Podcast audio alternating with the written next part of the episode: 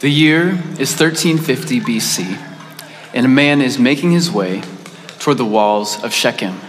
He's a farmer, a simple man who prefers the solidarity of the foothills of Mount Ebal over the noisy, smelly life of the city. He has come here today to sell a wagon load of wool at the market. From the profits, he will be able to buy some new bronze tools. His old ones have become dull from years of shearing sheep and cutting rope.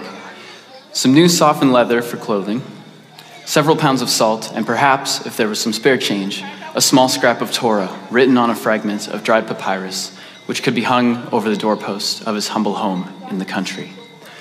As the man enters the city that used to be inhabited by Canaanites, the din of conversation, kids playing by the gate, and a watchman shouting a greeting from the wall meet his ears. He waves to the watchman and nods respectfully to some of the elders who are seated by the gate. Upon entering, he's greeted by the biggest structure in the whole city, the temple. Its large stones and great pillars towering over the rest of the architecture. But it's empty. This Canaanite temple, left over from the people who previously inhabited the city of Shechem, would never serve any kind of function for its new Israelite occupants. The countryman shook his head at the stunningly huge religious pillar, the massebah, that came into view at the front of the temple. Someone would have to do something about this temple and its great pillar full of inscriptions proclaiming the presence and rule of the old Canaanite gods, he thought to himself.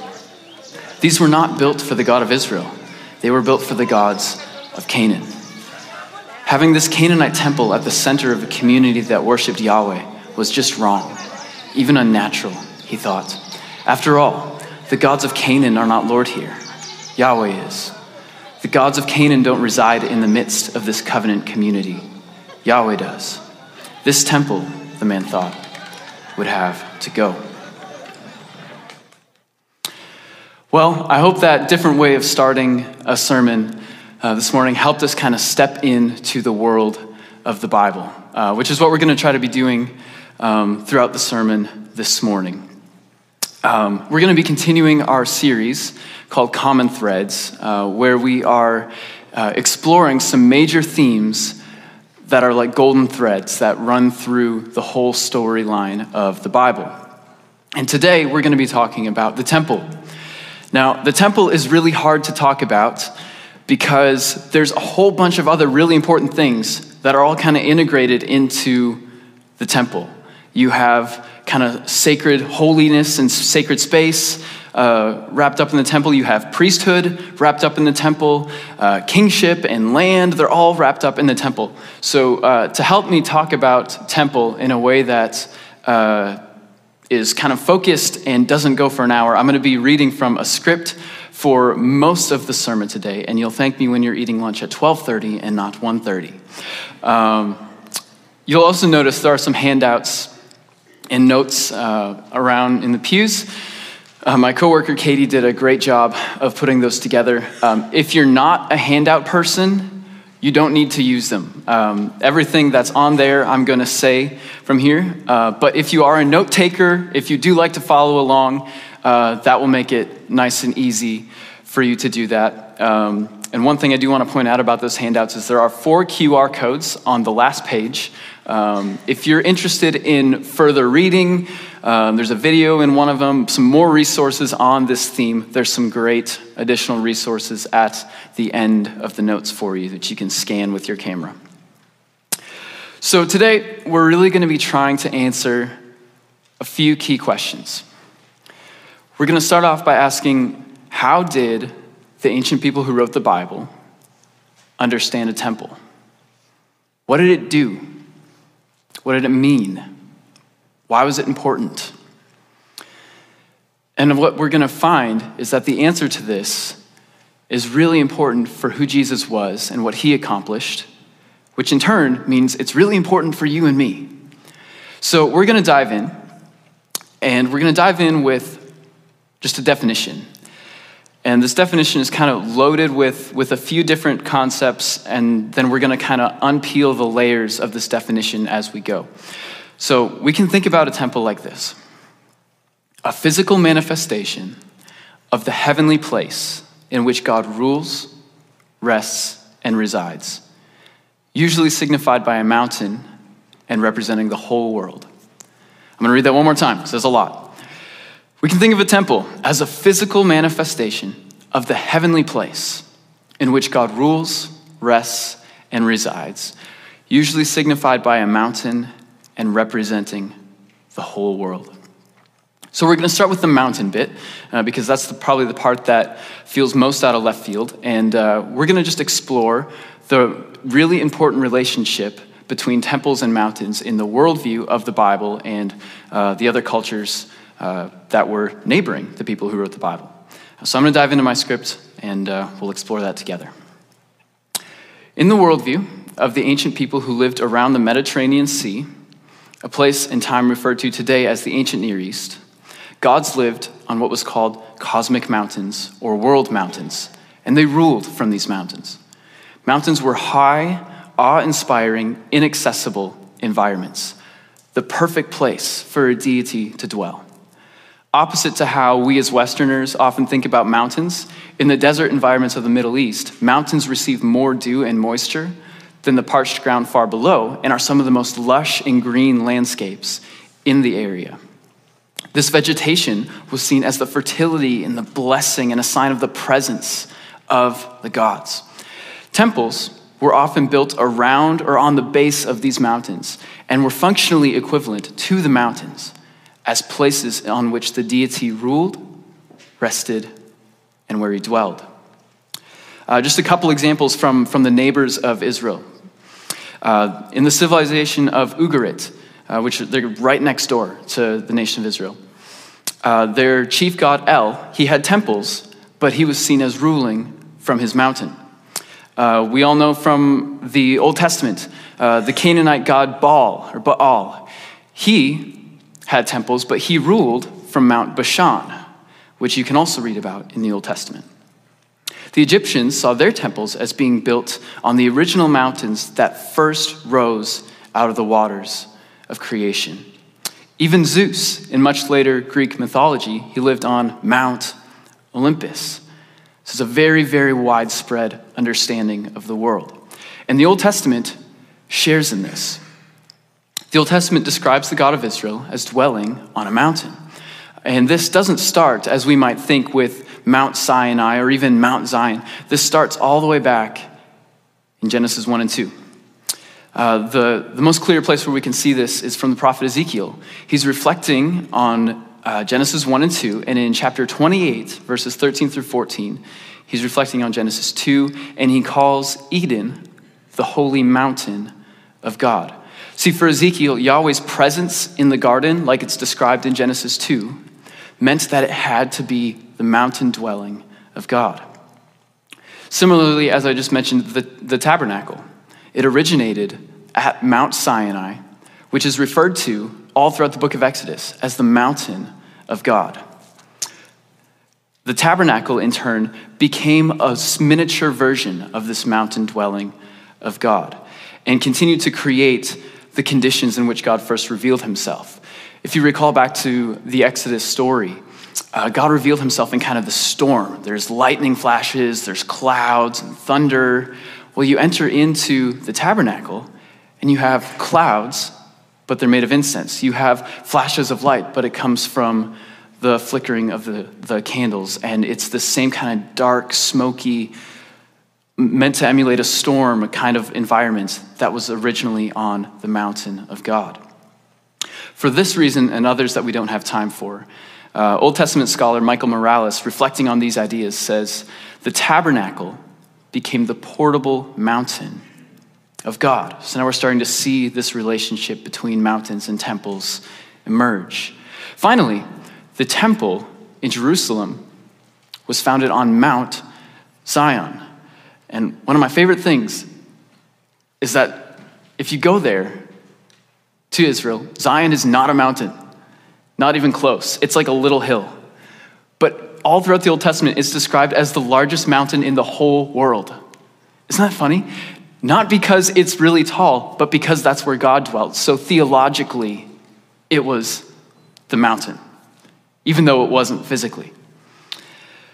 So, to quote Morales one more time temples were poetically conceived of as world mountains, cosmic mountains, mountains on which the God ruled, rested, and reigned. So, if the heavenly mountain was the place from which the God ruled, to enter the temple was to step onto the mountain, into the heavens, to the place where heaven meets earth. Thus, from there, as well as from the mountain, the God ruled, rested, and resided. So that's this relationship between mountains and temples. So, as we've just seen, temples were not simply symbolic of the presence of the deity. It's not that the temple just kind of stood for or represented this heavenly mountain dwelling. Instead, entering into the temple was seen as actually entering into the heavenly mountain dwelling.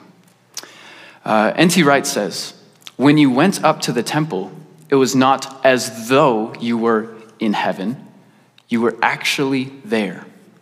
That was the point. This is seen throughout the Old Testament, but is especially clear in several of the Psalms, where Yahweh is described as both in the temple and in the heavens at the exact same time. Uh, this is seen best in Psalm 11, verse 4, where the poet writes Get this The Lord is in his temple, the Lord is on his heavenly throne. Just right back to back. Because they're both the same thing. It's not one in contradiction with the other. To be in the temple was to be on the heavenly mountain. And when you think about it, this makes sense of why the curtains of the tabernacle and the temple and the, the Ark of the Covenants uh, in, in the Holy of Holies, it's, it's all decked out with like cherubim, right? These like crazy looking winged creatures, right? Because to enter into the tabernacle or the temple was to enter into the heavens and be among heavenly beings. So now that we've discovered a little bit about the relationship between mountains and temples in the ancient Near East and how they function in the Old Testament, we can begin to look more specifically at creation Genesis 1, Genesis 2, and the important role that temples play in creation. And you might be thinking, Matthew, have you read Genesis 1 and 2? There's not a temple there. Just hang with me. In the stream of ancient Near Eastern creation accounts, so these other cultures, they're writing stories too. They have ideas about how the world came into being and how, how it was created by, by their false god that they worship. The typical way that it went, the typical kind of story, went that the God creates, orders the cosmos, kind of puts everything in place, and then builds a temple to rest in. The best example from this is uh, in the Babylonian creation story, which is called the Enuma Elish. Uh, their god named Marduk. He creates and orders the cosmos, he's made king, all this good stuff. And at this occasion, here's what Marduk says He says, Below the firmament, whose grounding I have made firm, a house I shall build. Let it be the abode of my pleasure. Within it I will establish its holy place. I shall appoint my chambers. I will establish my kingship. So, in this, temp- in this text, the temple functions in three really important ways that we've actually already alluded to a couple of times. First, this temple is a place of kingship. He's, Marduk is quoted as saying, quote, I will establish my kingship. He rules from the temple. Second, it is a place for which, for, in which Marduk rests after he finishes creating. He says, It will be the abode of my pleasure. And thirdly, it is the place where his personal presence resides. He says, I will appoint my holy chambers. He's living there. He's living there, he's resting there, and he rules from there. And as we'll see in the next few minutes, these three things rule, rest, and personal residence are the three great functions of temples as these ancient people understood them. Now, Genesis 1 contrasts the norm in some really, really important ways. And Genesis ends up making some totally different statements about their God and what they believed about him. See, because like we said earlier, in Genesis 1 and 2, Yahweh doesn't build a temple when he finishes creating, does he? He sets up something else. He sets up a holy time, which we refer to as the Sabbath. There are multiple reasons why this is really important, uh, but the big one is that because the God of the Bible, in contrast with how Israelite, Israel's neighbors viewed their gods, He doesn't need a temple to rest in. Why? Because the whole cosmos, all of creation, is his resting place. All of creation is his temple. This is seen most clearly in Isaiah 66, 1 and 2, uh, where Yahweh, he's kind of asking some rhetorical questions. He says, Heaven is my throne, earth is my footstool. Where is the house that you would build for me? Where will my resting place be? Has not my hand made all these things? And so they came into being? So, just like in the Babylonian text about Marduk that we discussed, Yahweh also has a place of kingship. But it's not this brick and mortar temple. He says, Heaven is my throne. Like Marduk, Yahweh also has a place of rest, but he says, Earth is my footstool. Not this little spot. He says, I, I kick back and put my legs up on the earth. That's the image. And a place, he also has a place where his personal residence resides, but it's all of the heavens and the earth, not a brick and mortar temple. So you see the different statements that Israel and the early chapters of Genesis are making about God. So when Yahweh sets aside a holy time instead of a holy place in which to rest, Genesis 1 and 2, they're critiquing their neighbors and the way that they saw their gods. And they're saying that for our God, all of creation, the whole cosmos, the heavens and the earth, that's our God's temple, not this little building. His rule is everywhere. He doesn't need a certain central place to, to rest or rejuvenate. He doesn't need to rest. In his personal presence, it, it radiates through all of creation. Now, later Israelite thinkers like, like Isaiah, they're reflecting on Genesis 1 and 2, and they're formulating all this, and they clarify it all, and they just put this little statement in here of God putting his, putting his feet up on the earth and ruling from the heavens, and that's just a, a, a reflection of uh, Genesis 1 and 2. So, from Genesis 1, Isaiah 66, and other passages like them, we can see that all of creation is Yahweh's temple. Nevertheless, in an effort to restore relationship with humanity that had become estranged from him, Yahweh does eventually live among a people in a tabernacle and later in a temple. This is, of course, among the people of Israel. But here's the remarkable thing the construction, or we might say the creation of the tabernacle and temple, it's actually modeled after the creation of the cosmos in Genesis 1 and 2.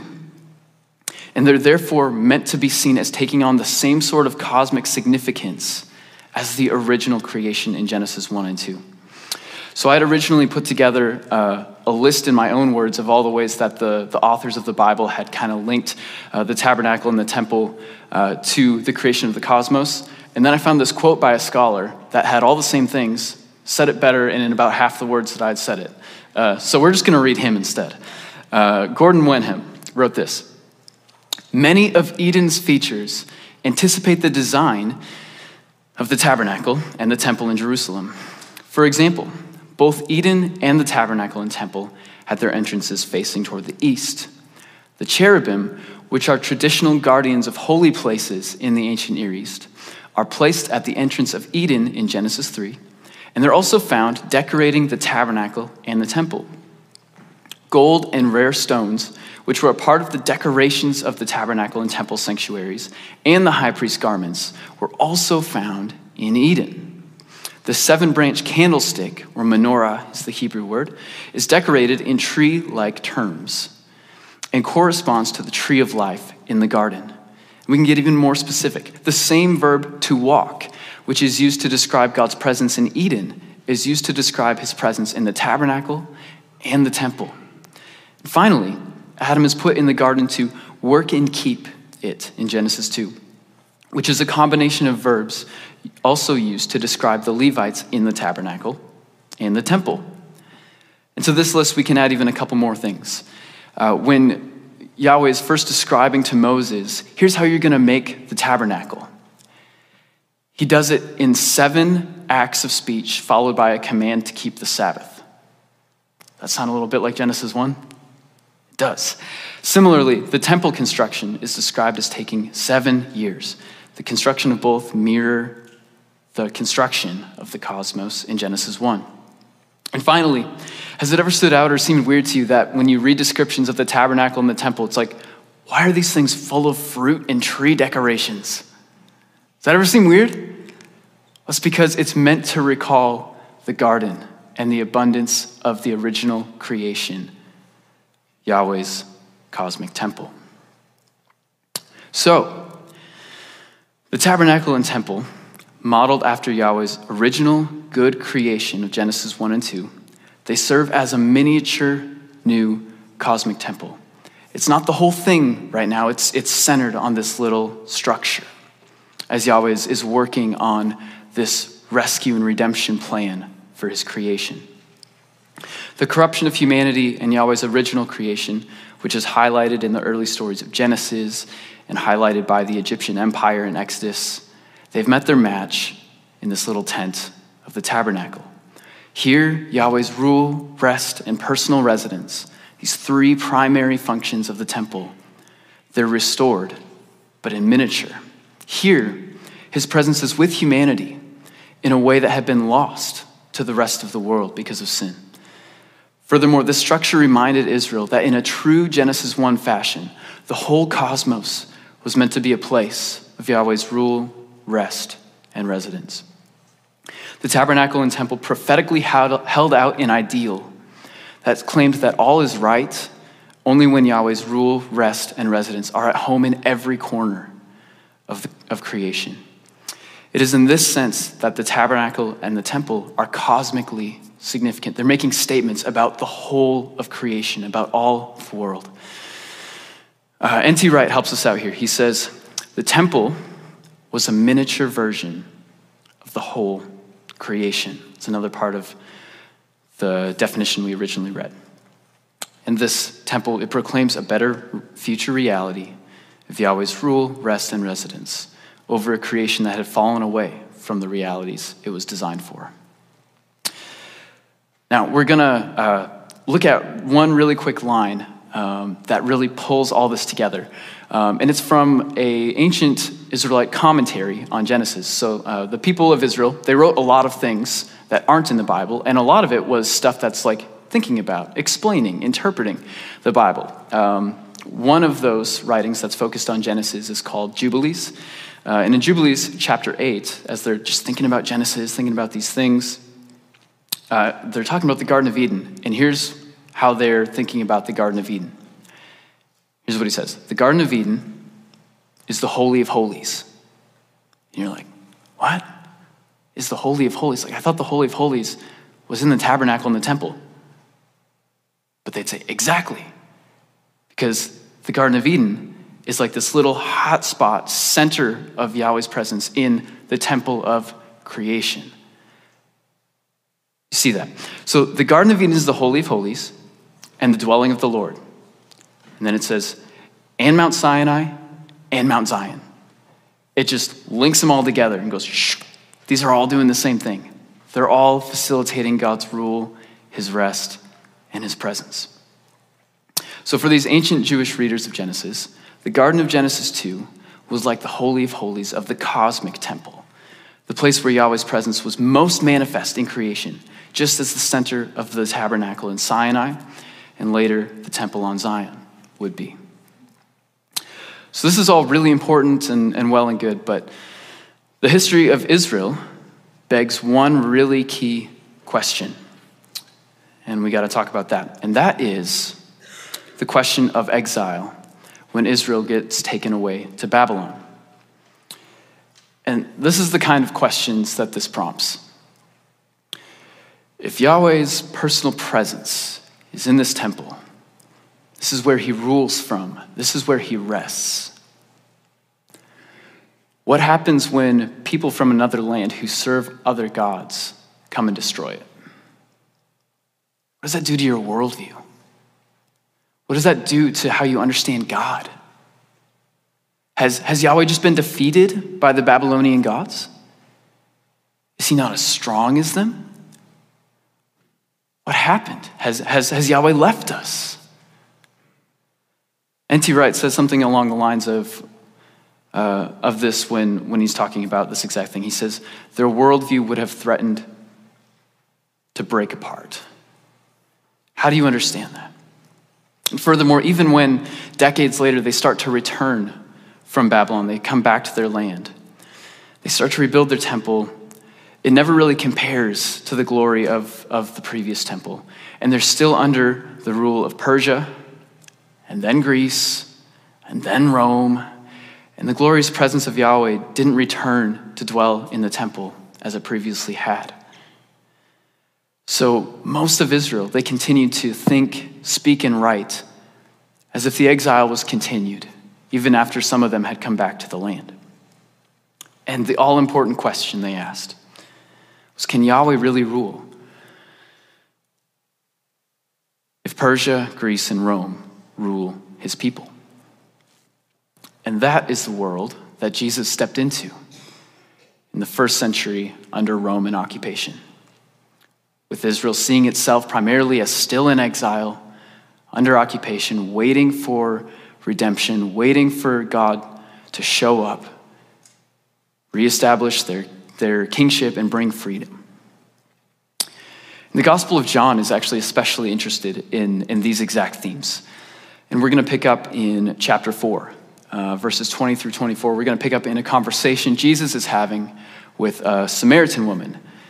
And uh, the Israelites and the Samaritans, they didn't like each other very much. They had some really significant rivalries, kind of some animosity, and that's going to show up here.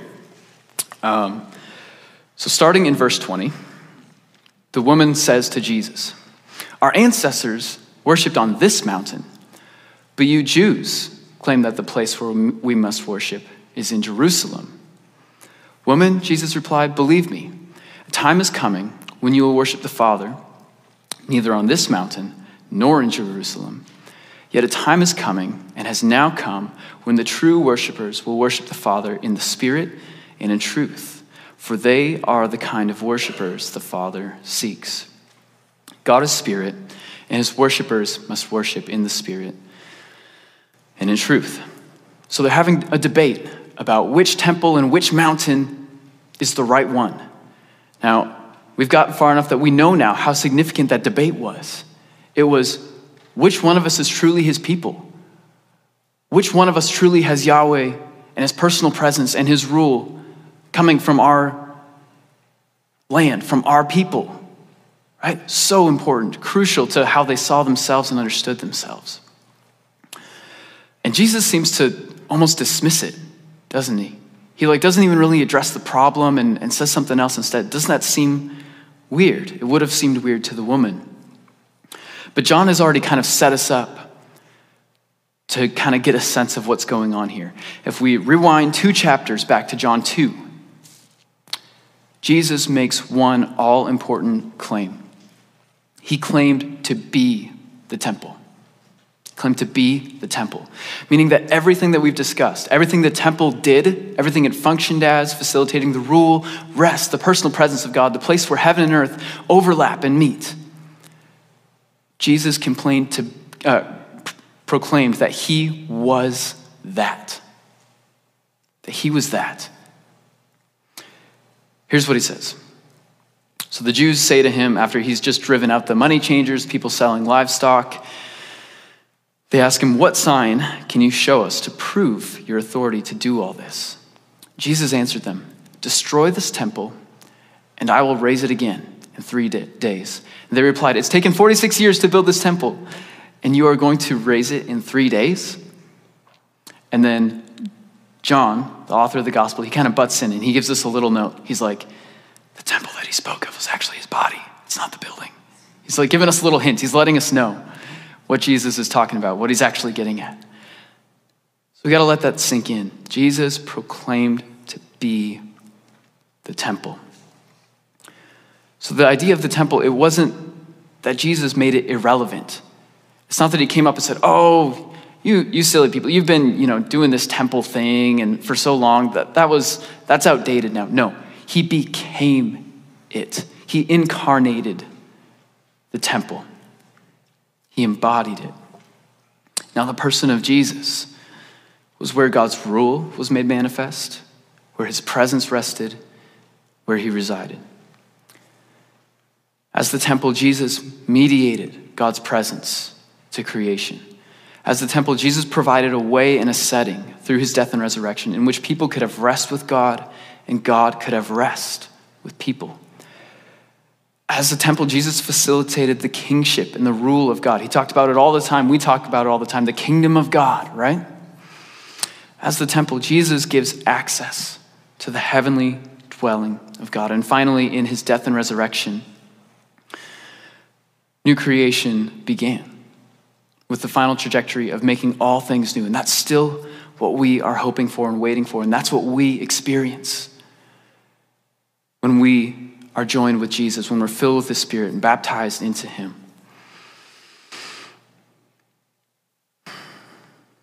But Jesus is not currently on earth as a temple, right? He, he ascended to the right hand of the Father, but his Spirit was given to his followers, to the church, to us. And then the New Testament authors start to do something really interesting. They start to take all those functions of the temple from the Old Testament and how Jesus functioned as a temple, and they start to apply that stuff to the church. To the church. So, again, we need to let this sink in. You and me, we now function as the throne of God from which He rules over His creation.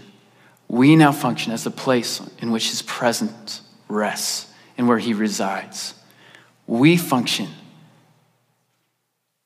It's the place where heaven and earth come together in new creation. That's you and me now, because we are temples and together are a temple. Paul talks about this a lot. Uh, if we pick up in Ephesians 2, he says this Consequently, you are no longer foreigners and strangers, but fellow citizens with God's people and also members of his household, built on the foundation of the apostles and prophets, with Christ Jesus himself as the cornerstone. Notice all the architectural language in there. In him, the whole building is joined together and rises to become a holy temple in the Lord. And in him, you too are being built together to become a dwelling in which God lives by his Spirit. So Paul's looking at here's what we, we've always understood a temple to be. You're now doing that. You are now the place in which God resides. But it's more than just where God's presence is and where he resides. We're also what reflects God's rule and where his rule of earth comes out from. 1 Corinthians chapter 6, Paul's dealing with some immorality in the Corinthian church, and he's trying to get through to them like, the way that you're living is incompatible with who you're following, right? Um, and he picks up in, in 1 Corinthians chapter 6, we'll start in verse 19. He says, Do you not know that your bodies are temples of the Holy Spirit, who is in you, whom you receive from God? You are not your own. You were bought at a price. Therefore, honor God with your bodies. So it's not just about having God's presence, it's that you also must reflect his kingship and his authority and his will in your own actions and to the world. And finally, as a temple, the people of God prophetically declare that the whole cosmos was made for his rule, his rest, and his presence, just like the tabernacle and temple did, like we talked about earlier. That's what we hope for in new creation, right? Like we see ourselves as little pockets of new creation. The old man has passed away, the new man has come, right? We're made new. And we're waiting for that to happen to all of creation. And we, as little, as a, a church, outpost of new creation, we're saying this is the trajectory of the whole cosmos, the new heavens and the new earth, right? Whereas Paul says, talking about these things in 1 Corinthians 15, he says, God will be all in all. And all this is starting to sound eerily similar to the early chapters of Genesis again. In particular, as we come to the end of our theme in, in the, the story of the Bible, in Revelation 21, verse 22, here's what John describes as he sees a vision of, of the new Jerusalem, the new heavens, the new earth. He says this I didn't see a temple in the city because the Lord God Almighty and the Lamb are its temple. I didn't see a temple in this city because the Lord God Almighty and the Lamb are its temple. So we don't need a tabernacle anymore. We don't need a temple anymore. We don't need a, a brick and mortar structure from which God's rule, his rest, and his presence flows out from. We don't even need the church primarily for that anymore. Why? Because God's personal presence is there itself. It doesn't need to be mediated through something else. The cosmos, once again, has become the temple because it was made, creation was made for his presence, for his rule, for his residence. And this causes me to stop and reflect and ask some questions. Because if I am this, and you are this, if this is what we are, we're temples of God, and this is what we're made to do, to function as a temple that mediates his rule and his rest and his presence. Do we do that? I know sometimes I do, sometimes I definitely don't. You know, when an annoyed word becomes a mean or uh, passive aggressive comment, I'm not doing that. I'm not reflecting the, the rule and rest and presence of God. When I'm out in public and I, I maybe don't give somebody in, in the checkout line or whatever the attention and intentionality and care and acknowledgement that they deserve, I kind of just blow them off. That is not doing that very well. But what I find helpful is that thinking of yourself as a temple and kind of understanding, oh, this is how the biblical authors thought about it, this is what it meant. It kind of gives you a framework, doesn't it, to think about and assess where am I at? How am I doing with this? Am I reflecting God's rule in the choices I make in my personal life and then in how I interact with people around me? Am I reflecting a life that is at peace and at rest with my Creator? Am I living a life that is reflecting and, and communicating the fact that God's presence is in me and flowing out of me? When you interact with other people, do they feel like, wow, there's something different about that person? What they're experiencing is a little bit of new creation, a little bit of heaven and earth coming together. So I want to invite us to just pray for that. And I think the Spirit will encourage us in the ways that we do that well, in a lot of different ways. I know all of us do. But I know all of us also have areas that God would like to just bring to our attention say, hey, I don't know if this is reflecting these things. I don't know if this is compatible with who you're made to be as a temple. Why don't you stand and just with open hearts, open minds, we're going to invite the Spirit to speak. And we're going to be available to whatever He wants to say. Let's pray together. We love you, Father. And we thank you that you have called us together and each of us individually to be the temple of your spirit, to be the place from which you rule your creation, the place in which you rest and come close to your creation, and where your personal presence resides. God, what a privilege, what a gift. And we say we're sorry for the many times when we don't live in a way that is in alignment with that, where we don't make choices and treat other people in a way that is in alignment with that. God, that's what we want to do. So, by the power of your Spirit, would you help us? Would you help us to do that? We invite you to speak, to lead us in our day to day, every moment, to do that, to mediate your presence, that other people would feel your love, your presence through us.